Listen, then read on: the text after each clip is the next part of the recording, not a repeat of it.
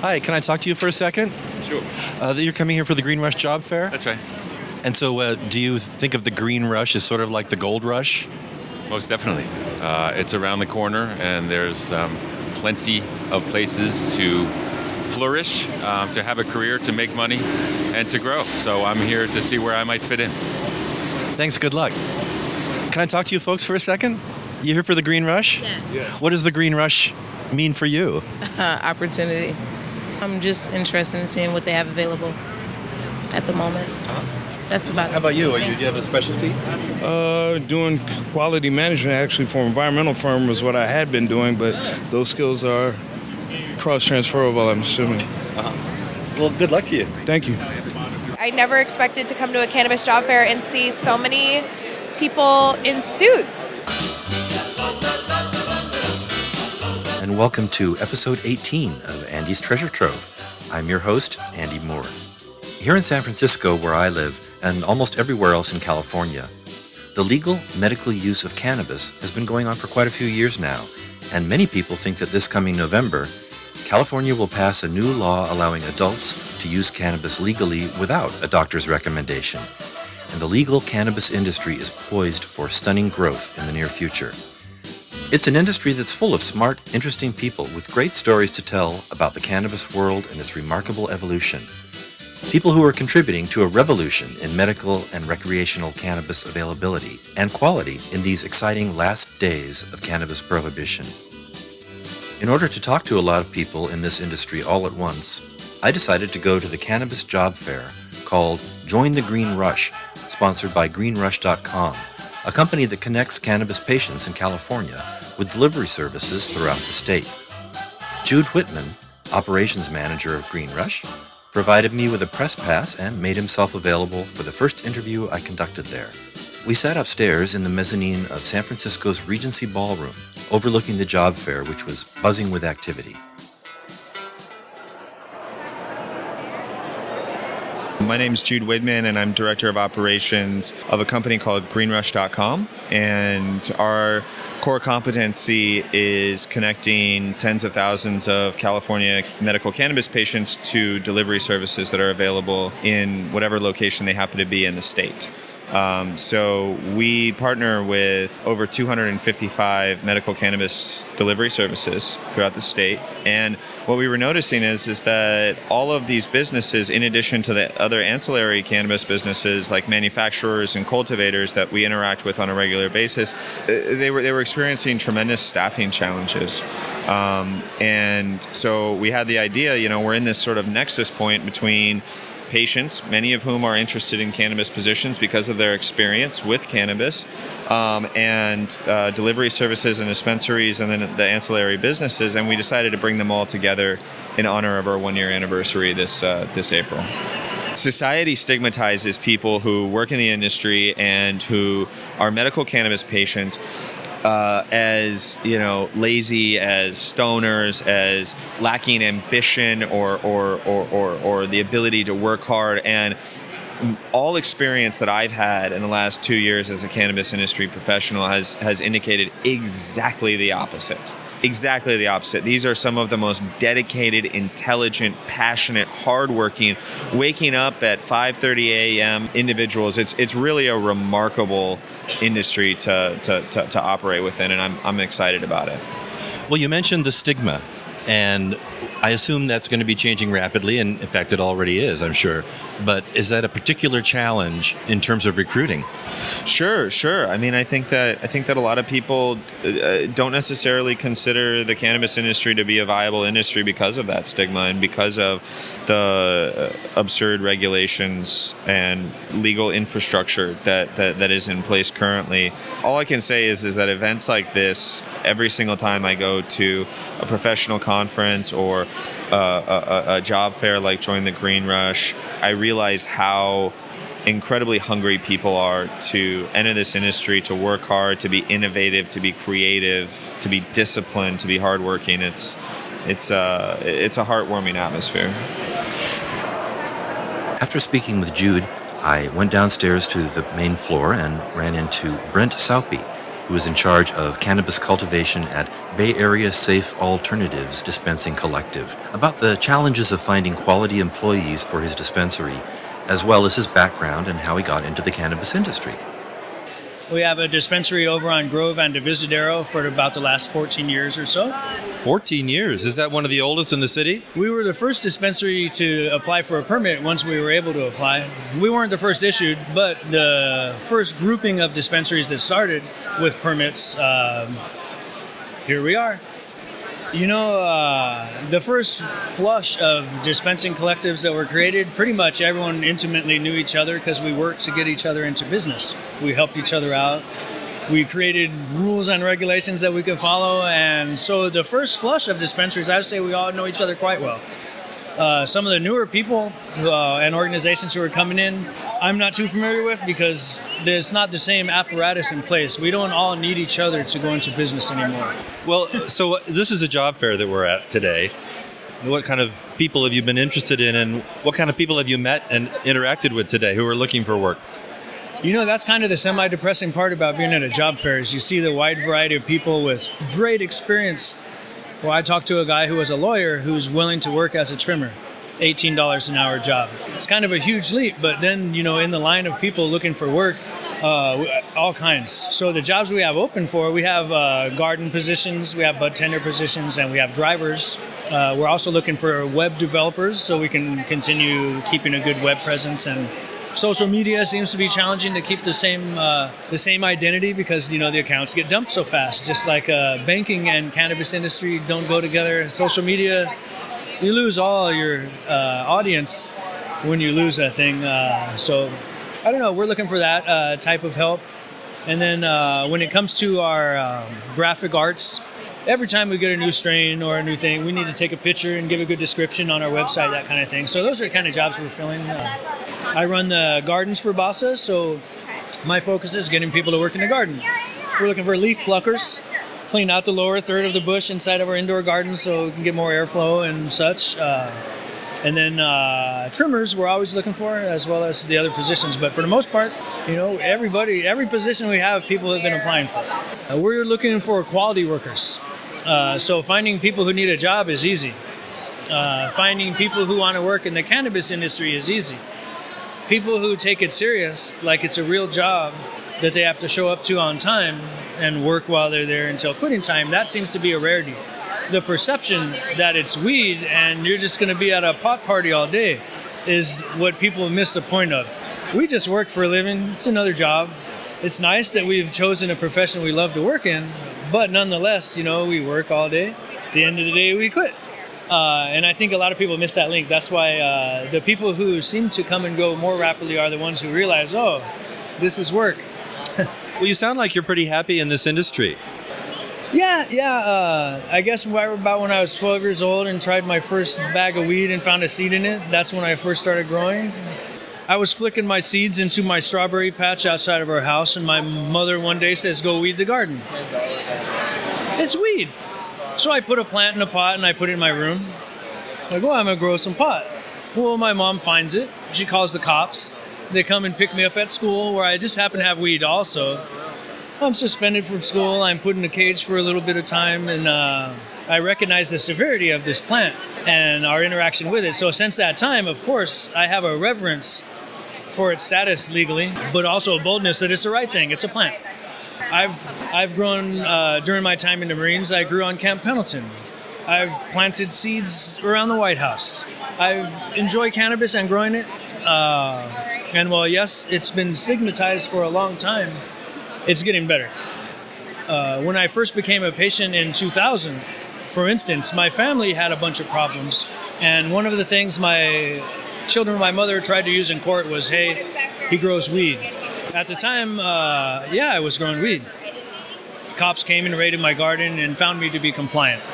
That has repeated itself. I've been raided seven times, and not once have I been found non-compliant. Never have they killed a plant or put me in a cage since I've been a patient, and I appreciate that. And and as an activist and a vocal activist, I recognize that you know I do what I do because we've worked hard to make it allowable. And whatever I'm doing, I'll stand up and say, yeah, I'm growing some cannabis. So uh, I was uh, a member of a church. I was on a church board, Glad Tidings, over here in the Fillmore district of San Francisco. It's an Assemblies of God church.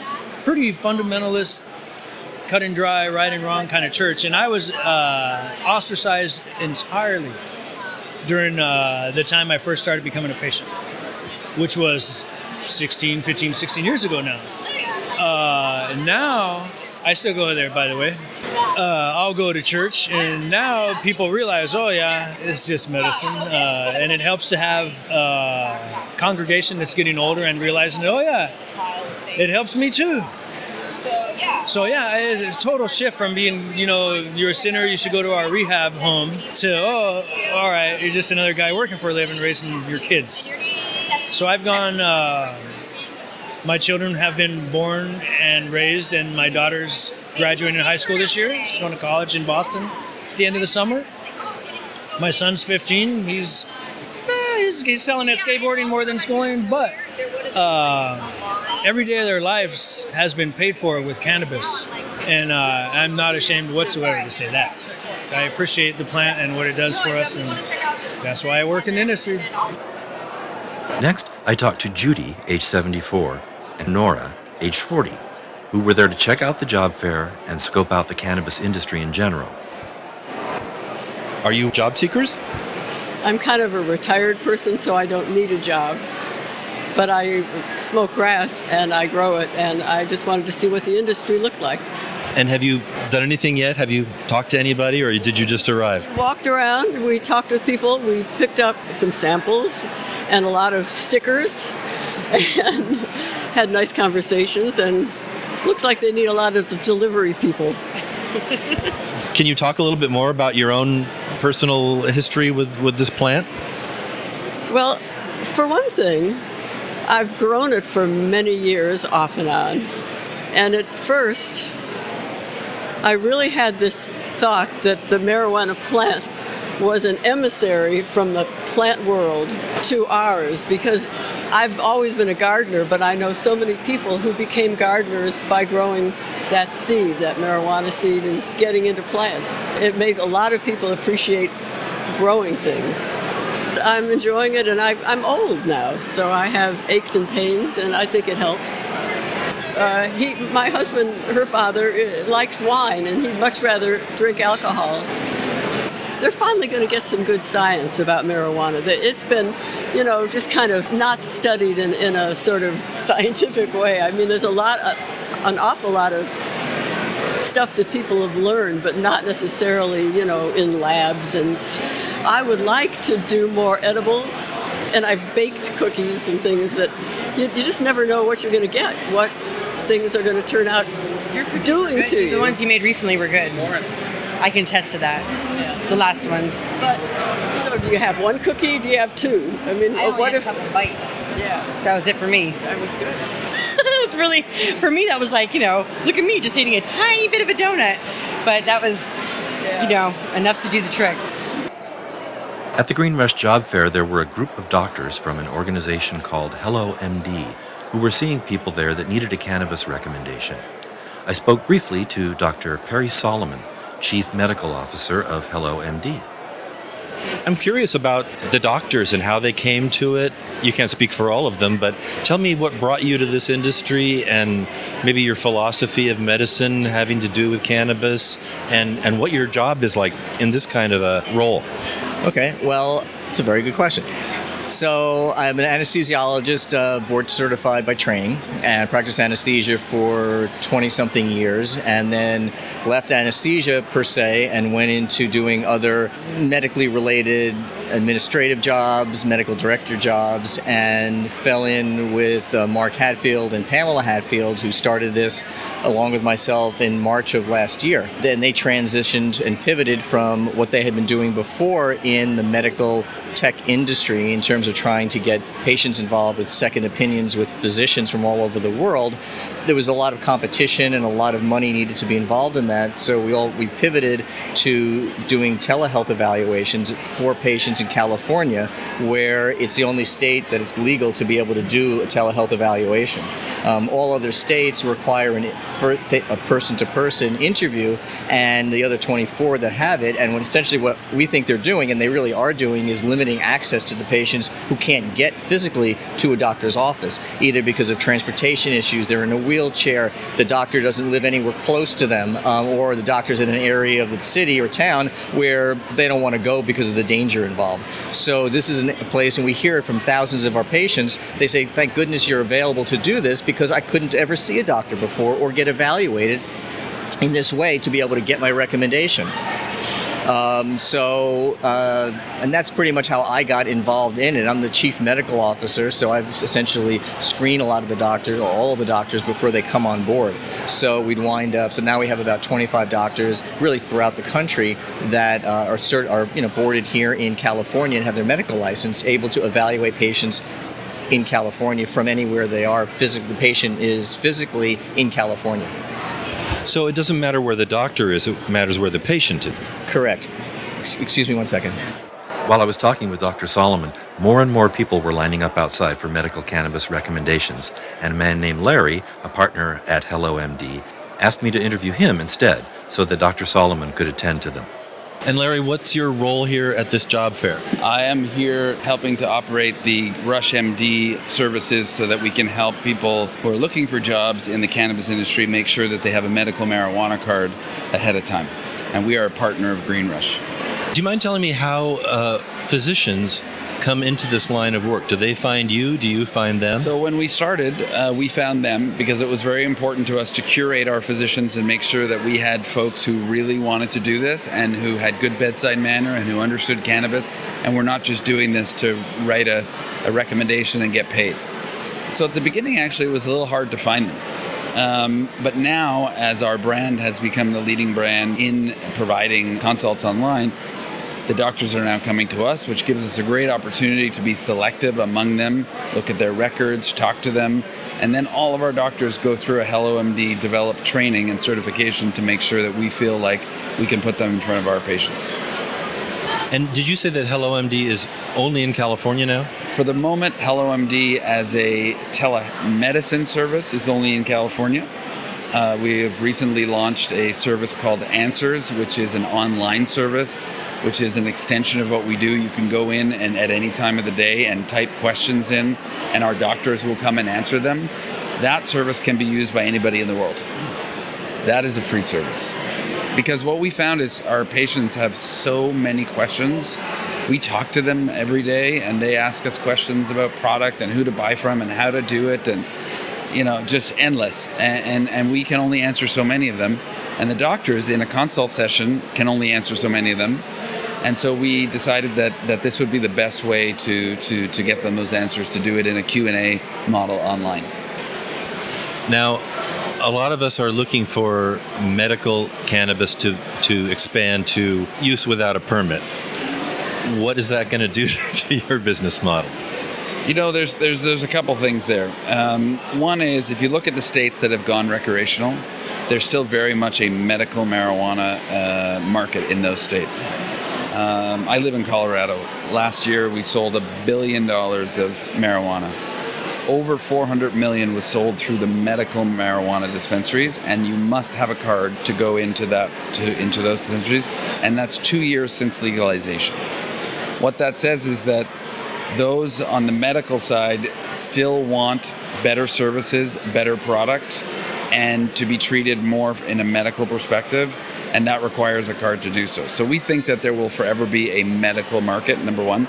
Number two, in California, if they vote yes in November, everybody's best guess is that it'll take at least 18 months from the vote until you can go down the street and just use your license and be of age and walk into a dispensary, which means that at least for another two years, at least for another two years, what you see today is what you get. You need to be compliant.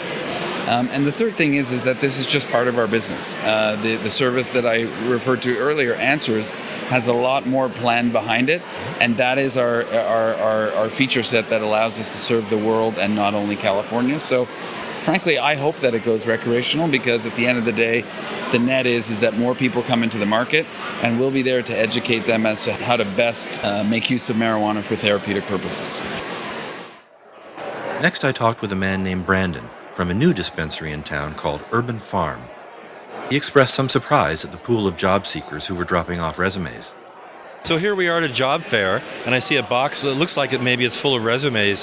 What kind of hiring are you doing, and what do you, what kind of interactions you've been having with the people who are here today? Well, really, we're we're new. We just opened up in January, so we're growing a ton. And while our staff is great, and I'll never say a bad thing about them, we're still we always want to be better. So we're looking for stronger team members. Um, if you look on the chart, it basically says we're hiring everything from managers, security, front door, photographers, writers. We're looking for help because we always want to be better. We want to if we ever feel like we need someone new, we want to look through a pile and say, "Oh, let's let's interview these people. Let's hire them." Um, this is important to us because our growth is our number one priority after our patients. These events and being able to really interact with everybody, see the industry. Um, it's really interesting. For one thing, it's a there's a it's a lot older at some points than I would expect, and it, and it's interest. It's great to see that as time goes on, more and more different uh, subsectors of society are coming into the mix and are not only members of ours, but they're they're trying to get into the community. They want to work with it. They really, they're like, oh, I couldn't do this 30 years ago. Now I can, you know? Like, I wish I would, this is what happened when I was out of college. Like, so it's, it's great to see. And the word I heard most today was passion. I, I try to tell, ask people why they're coming here, why they're looking for a job, passion. They really want to work in this, and it's an industry where people aren't so jaded. It's it's not working in big oil or anything else. It's it's an industry where people just love what they do and they love the people they've interacted with. A lot of people will say, "Oh, I went to a dispensary and everyone was so nice and happy." It's not like that when I go to I'm not going to drop any name, but another random store. You know, it's like Bevmo. Yeah, okay, you did it. I didn't do it.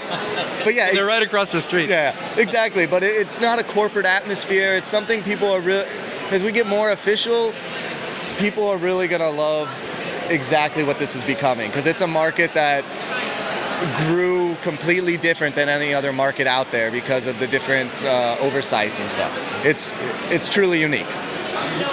How do you see a medical marijuana dispensary fitting into a world where people don't have to necessarily get a, a, a permit to, to buy it? Honestly, that, that's a tough question for me. Uh, I can't really give a straight answer to it. It depends what laws are get surrounded by it. Um, if if medical just becomes it's the it's a shade above. It's just a little better. We really have the official stuff. If there if there's random laws put on recreational that medical doesn't that doesn't follow, um, I can't tell you how it will play out. Um, I can't tell you it will be better for everybody once people can get the medicine or get the medicine they need. Because right now, I mean, even having to go into a doctor's office, it can be tough for some people with anxiety and dealing with the issues they have today. Um, so going forward, I can't say where it's going to be, but I don't think it'll be better than it was 10 years ago when people were getting locked up in jail for it. Next, I spoke with Ben Bradley of the California Cannabis Industry Association, a trade and lobbying organization about the PTSD he suffered after a stint in the Army, how cannabis helped him, and his current efforts in Sacramento, our state capital, on behalf of the cannabis industry. Personally, I was became a patient five years ago. I was a veteran. I got out in 07. I was on multiple prescription pills for PTSD, and then I saw what happened to a, a, a friend of mine who became a patient as well. So I took that option as well, and it was life changing, and I just got involved through of the industry and realizing how do you make change in policy. Policy is where you actually affect change in industry. And how do you personally, how have you experienced the, the lessening, but the still present stigma uh, when you're talking about something to legislators that might, you know, have their stereotypes or their ingrained views about things? Is there a particular way that you found that you can open their minds or change their minds? Oh, absolutely. I mean, it's no, no denial the reefer madness era still exists. But when you're talking to somebody that still holds on to those values, you listen to them and you hear their concerns. Don't blow them off, and you see legitimate how where their concerns really are, and you address it where they are.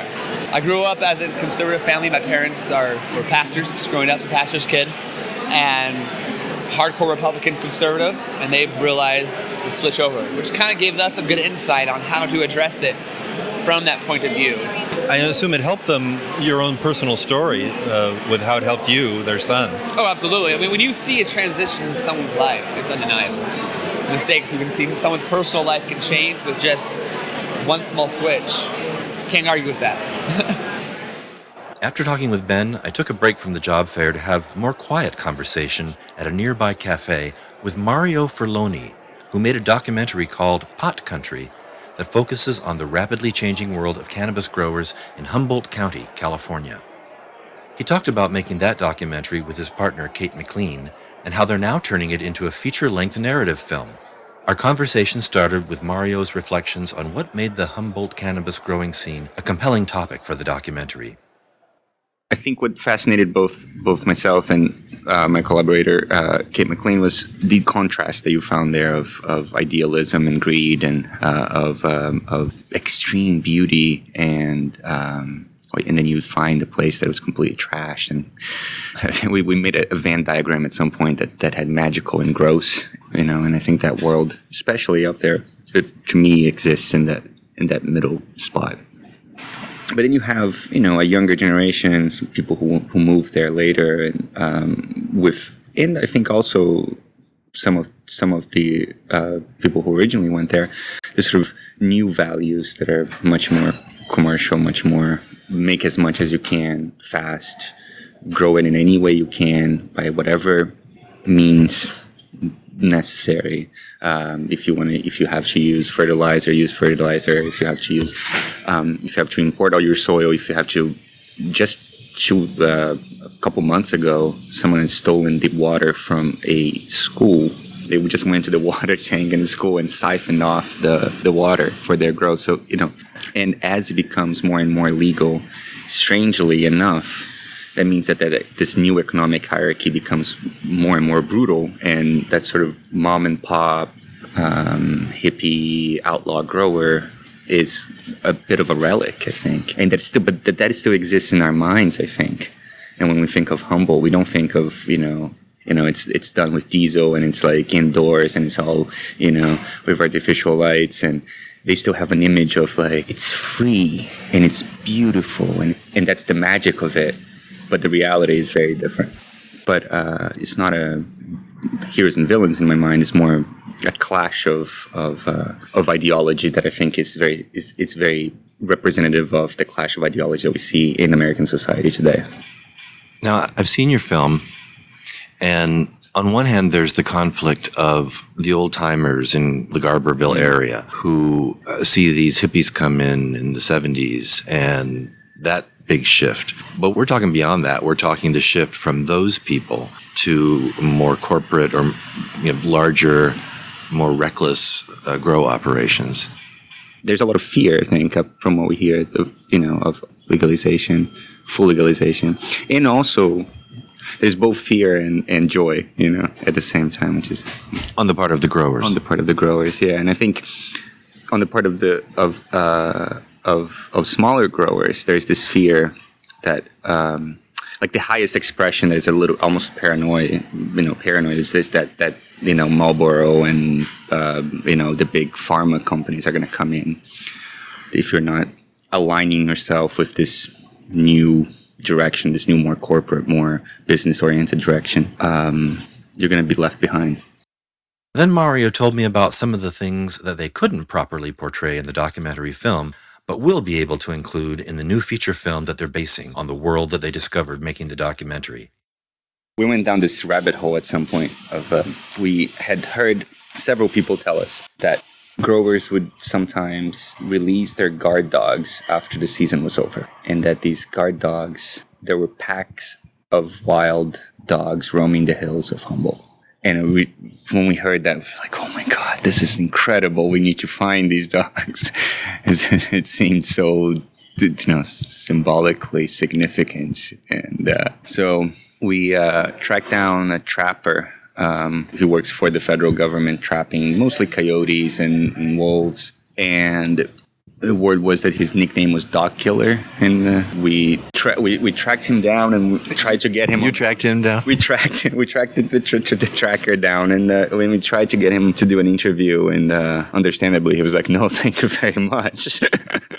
for for a few months, we were trying to find these dogs and talk to people like, "Oh yeah, who had cattle?" and say, "Oh yeah, they came and attacked the cattle," and so for the fiction film, we're we're, we're bringing those dogs in as a. Uh, That's the beauty of fiction. No, it is. I mean, and I think the reason we are now working on a fiction project is that um, years after we made the doc, um, we would Kate and I would get together and, and have a beer and and and, and have all these these people and these stories and these research and this, that just still haunting us, right? And um, I think, well, you know, what if we made it into a fiction? Where we, what if we sort of, sort of remove it just enough so that we can talk about some of those things that we couldn't really approach as a documentary, especially the the younger generation is there. You know, it's just such a rich world, um, and uh, we were surprised that nobody has done a good drama, good drama thriller kind of film about that. You know, um, it's you know most of the films about pot are comedies and even the good ones are sort of like treat the growers as like with a wink and a nod and like as, as a joke.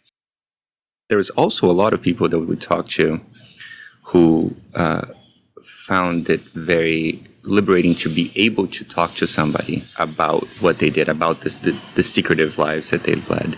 But when we said, hey, can we turn the camera on now? uh, they, they got cold feet, etc. So, so it was a series of heartbreaks of like finding these amazing stories and then can't, we, we can't incorporate that in the film. So that's that was part of also the motivation of making a fiction film is to be able to use this information that is that we have. Right. Yeah. Well, uh, one of the reasons that I'm a podcaster is that people are different in front of a microphone than they are in front of a camera.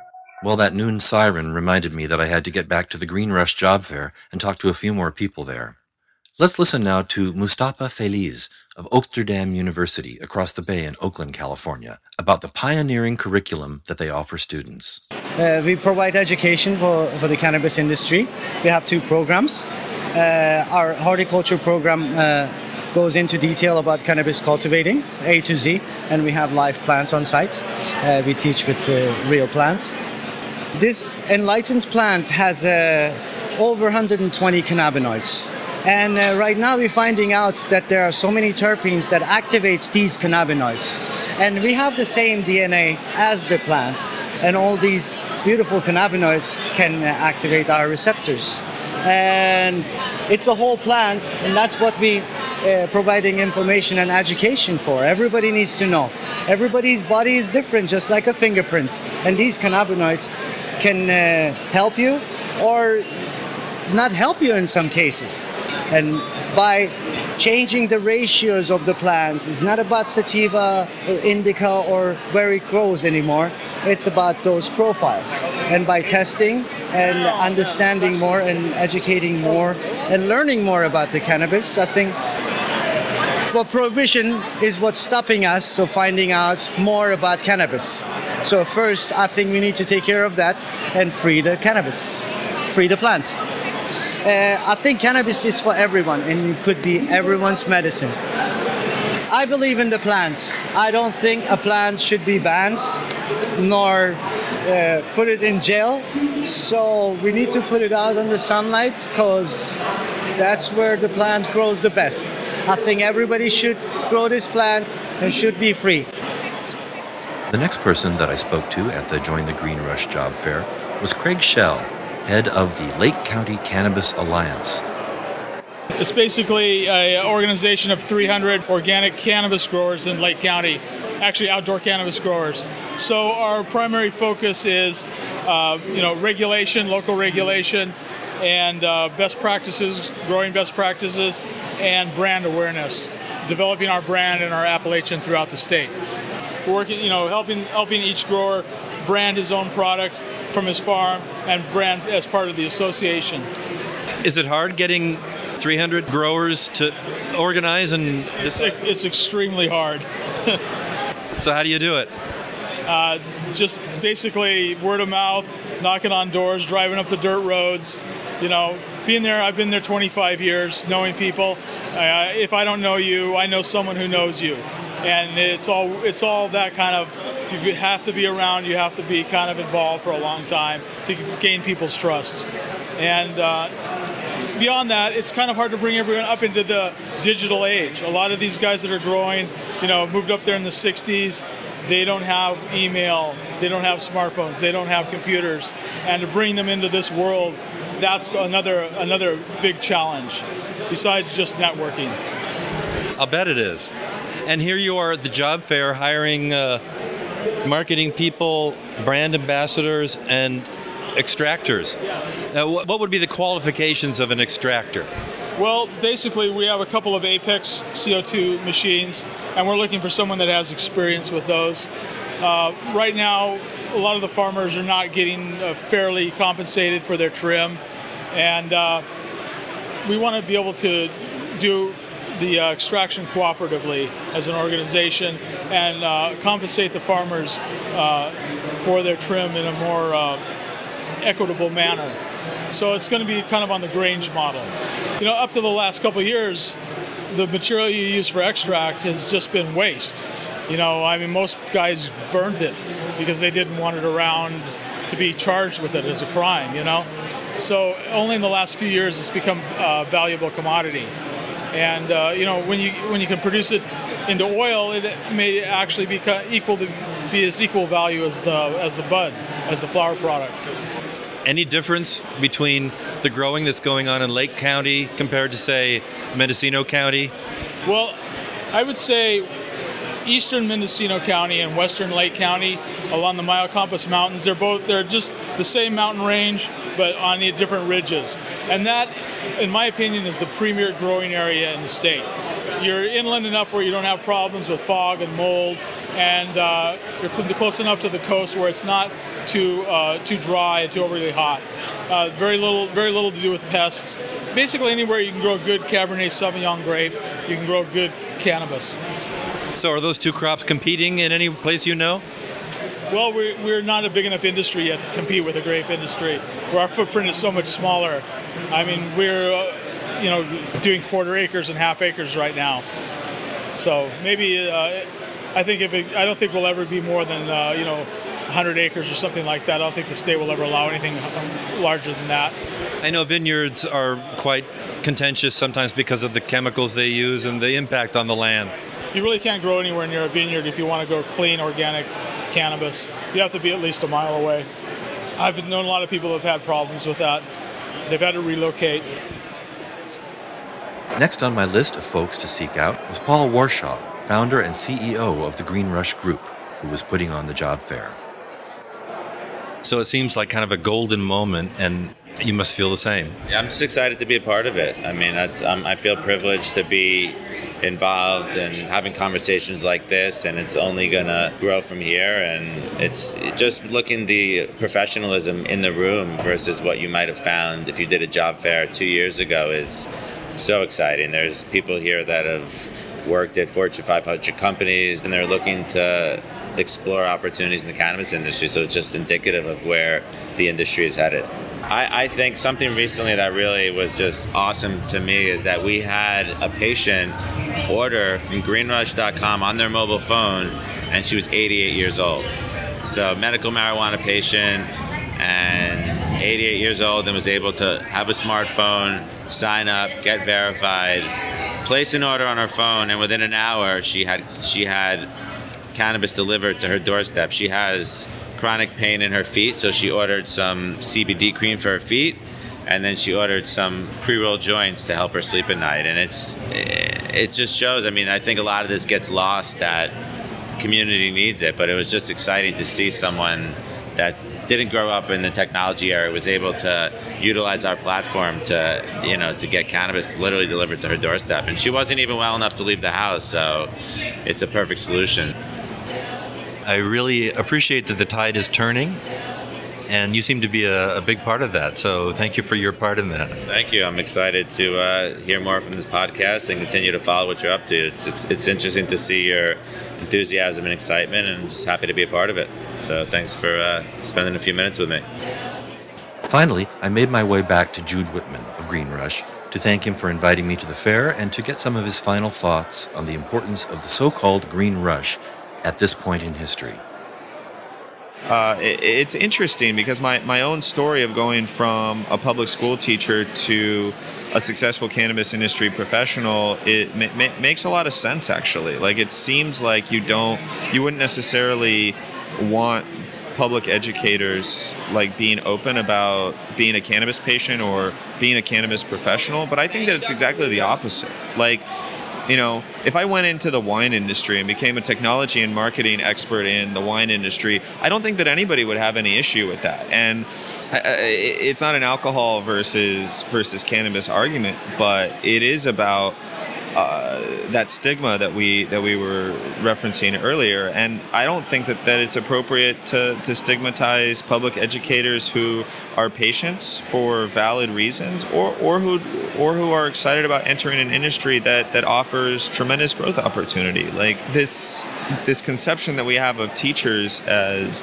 very bland individuals is part of the reason why we have so many bland individuals as educators who are who are ineffectual. And the reality is is that the people who are charismatic and, and exciting and, and, and effective educators oftentimes are are sort of marginalized out of the system themselves. And that's something that, that we have to change.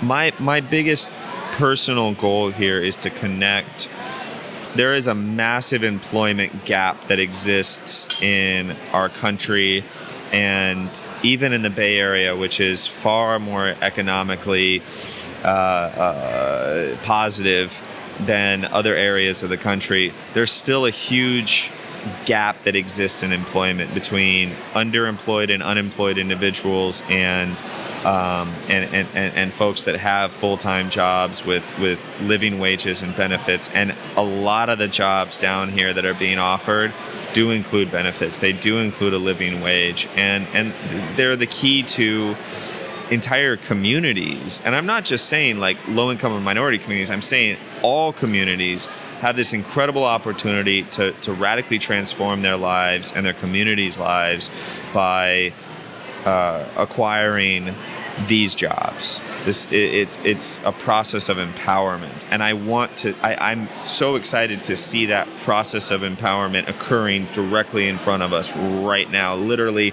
watching over the job fair as it happens, where in this sh- in this room right now, there are dozens of people who will walk away with jobs from this opportunity, and their lives will be radically positively transformed. That's what I'm excited about.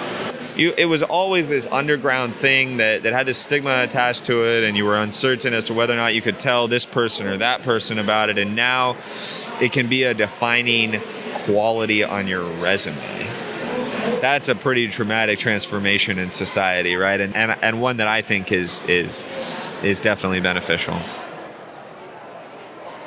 I'd like to thank everyone I talked with as I learned a lot about the exploding cannabis industry.